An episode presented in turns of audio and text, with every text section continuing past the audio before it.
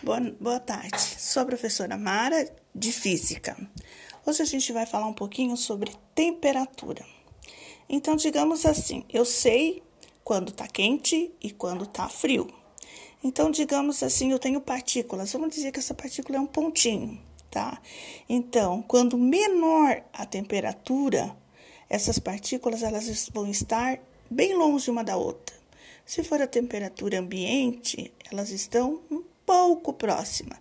E se a temperatura for elevada, elas vão estar mais juntinhas.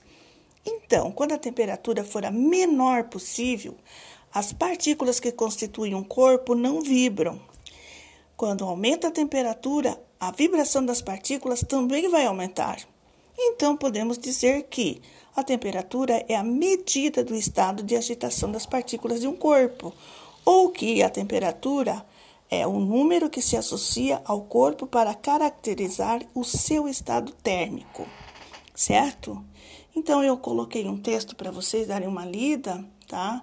Falando um pouquinho sobre a temperatura, quente ou frio, né?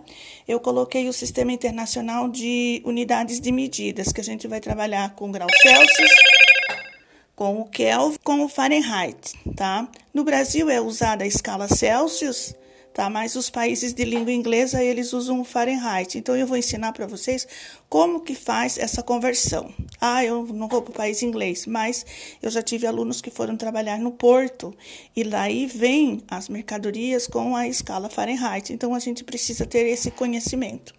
E eu coloquei ali como que a gente vai medir a temperatura. Gostaria que vocês dessem uma lida, já para a gente ir se acostumando com essa termo, term, term, termologia, né?